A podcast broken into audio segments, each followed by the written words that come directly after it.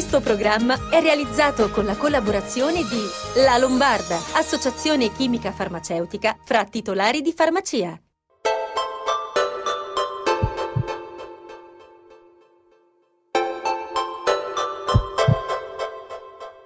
Rieccoci qui e proseguiamo con la nostra rubrica e con la nostra dottoressa preferita, Anna Rosa Racca, presidente Federfarma Lombardia. Ben arrivata. Grazie a voi, un caro saluto a tutti.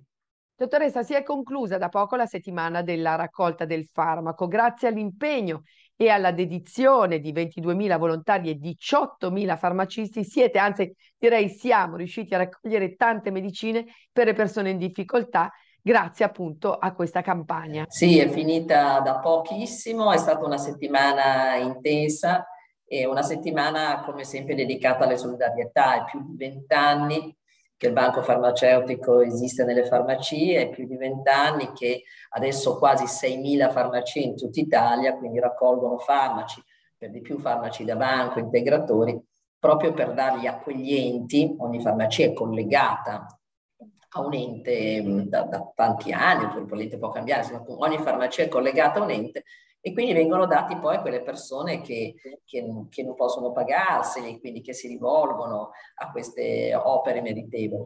Quindi è stata una bella settimana, devo dire che le persone hanno come sempre donato, ci sono le persone che vengono da tanti anni, ci sono invece le persone magari nuove che non conoscevano il Banco Farmaceutico, e un ringraziamento deve essere fatto non soltanto ai farmacisti ma anche ai volontari che ci aiutano soprattutto al sabato e che sono straordinari per fare conoscere che cos'è il Banco Alimentare, il Banco Farmaceutico. Io penso che sia veramente importante perché il Banco Farmaceutico si muove in Italia soprattutto, ma in tutto il mondo, e quando c'è qualche problema, qualche calamità, in tutto il mondo c'è, ecco, quindi sono contenta di farlo, lo faccio da tanti anni anche personalmente, e devo dire che anche le persone ogni anno lo fanno con maggiore voglia di collaborare. Se volete, sono stati anche anni difficili, magari anni in cui gli italiani hanno magari anche meno denaro, ma questo non vuol dire, perché la serietà del Banco Farmaceutico, quindi il collegamento con questi enti benefici assistenziali, è veramente importante. Noi sappiamo fino all'ultima scatoletta, perché tutto viene registrato, quindi la scatola, il farmaco che viene acquistato in base alle esigenze dell'ente collegato alla farmacia viene assolutamente registrato nel computer, viene poi spedito, mandato, fino all'ultimo secondo si sa quel farmaco dove va, e quindi questo penso che sia importante, perché quando uno dona deve anche sapere di donare a un ente serio. Quindi sempre in febbraio e anche quest'anno è stata una settimana importante per noi farmacisti, ma penso anche per i cittadini. Cambiamo argomento. È emerso che in Italia il tumore del colon retto è il secondo più frequente dopo quello della mammella e in molti casi letale. È una vera epidemia, eppure 7 persone su 10 non aderiscono allo screening e non eseguono il test per la ricerca del sangue occulto nelle feci. Voi, che questo test lo fate già da tempo, farete parte di un progetto di sensibilizzazione per migliorare l'adesione al test. Questo appunto progetto partirà nelle prossime settimane. Mi fa molto piacere che ci sia un'attenzione per prevenire un tumore che, come è stato detto, è la seconda causa di morte in questo paese. Devo anche dire che Regione Lombardia, che è sempre avanti, lo sta facendo, quindi mi fa piacere che lo facciano anche le altre regioni italiane, perché qua in Lombardia si fa da quasi 20 anni. Quindi cosa succede? In Lombardia le persone, ma lo sanno i cittadini che ci stanno ascoltando, quelli che hanno, mi sembra, dai 45 fino ai 70, 68, 69 anni, ricevono una lettera, e la ricevono ogni 2 anni. Con questa possono andare in farmacia, prendere il kit, poi dopo riportarcelo dopo qualche giorno, quindi viene inviato ai laboratori di Regione Lombardia e poi il cittadino riceve la risposta. Ecco, questo penso che sia un'opera straordinaria di screening, perché un giorno mi piacerebbe portare anche ai microfoni di questa trasmissione i risultati, cioè quante vite sono state salvate, perché fare questo screening, questo lo dico a quelli che hanno ricevuto la lettera e che devono andare nelle farmacie, andate, perché potete andare in tutte le farmacie, in genere dal lunedì al giovedì, perché naturalmente poi durante la settimana i laboratori sono chiusi, quindi facciamolo questo screening, magari basta, non so, viene tolto un polipo, insomma è la seconda causa di morte, quindi mi fa molto piacere che si vada avanti, mi fa molto piacere che ci sia questa sensibilizzazione per la popolazione, perché a volte, io soprattutto nei primi anni, la gente non voleva, non dico che si vergognava quasi, e anche magari per noi era difficile farlo, invece adesso qua in Lombardia è una consuetudine, la consuetudine di tanti anni, quindi ogni 2 anni bisogna fare questo screening, quindi è gratuito, quindi paga tutto la Regione, penso che sia un buon servizio che viene fatto ai cittadini. Dottoressa, nelle settimane si sono accumulate moltissime domande sul nostro numero di WhatsApp, che ricordo è 331-205527, tantissime su problemi di otite e mal di orecchio. Rispondiamo a chi ci chiede cosa fare quando non ci si sente bene, magari dopo aver avuto un'influenza o una bronchite, e si accusano problemi di udito. Certo, come avete detto, cioè in genere è correlata all'influenza, al raffreddore, e non bisogna però neanche sottovalutarla, quindi molto spesso, quindi naturalmente fare un aerosol può essere utile, perché naturalmente si liberano le parti, ci sono degli spray che facilitano, ci sono naturalmente delle gocce antinfiammatorie, poi questo può essere chiesto al medico, fino addirittura a prendere l'antibiotico se uno ha l'otite, ma come vi dico, quello bisogna rivolgersi al proprio medico di medicina generale.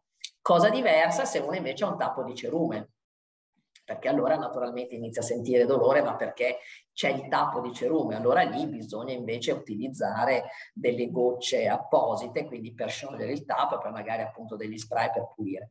Quindi insomma i problemi sono 2, sicuramente il primo è quello più comune ed è conseguente sicuramente in un fenomeno infiammatorio, quindi della raffreddore, della tosse, di un'influenza dei giorni precedenti. Però questa è poi la stagione in cui si verificano di più. Ecco, non bisogna comunque secondo me sottovalutarla, perché le orecchie saranno sempre parte del nostro corpo e sono una parte importante. Mi scrive Lucia, ho 64 anni, volevo un consiglio. Non sono in sovrappeso, ma alla sera ho spesso le caviglie gonfie. Cosa può essere? Mi date qualche consiglio? Beh, non so cosa ha fatto Lucia, cioè se sta tanto seduta, se invece sicuramente è importante il movimento, quindi naturalmente farsi una passeggiata ogni tanto.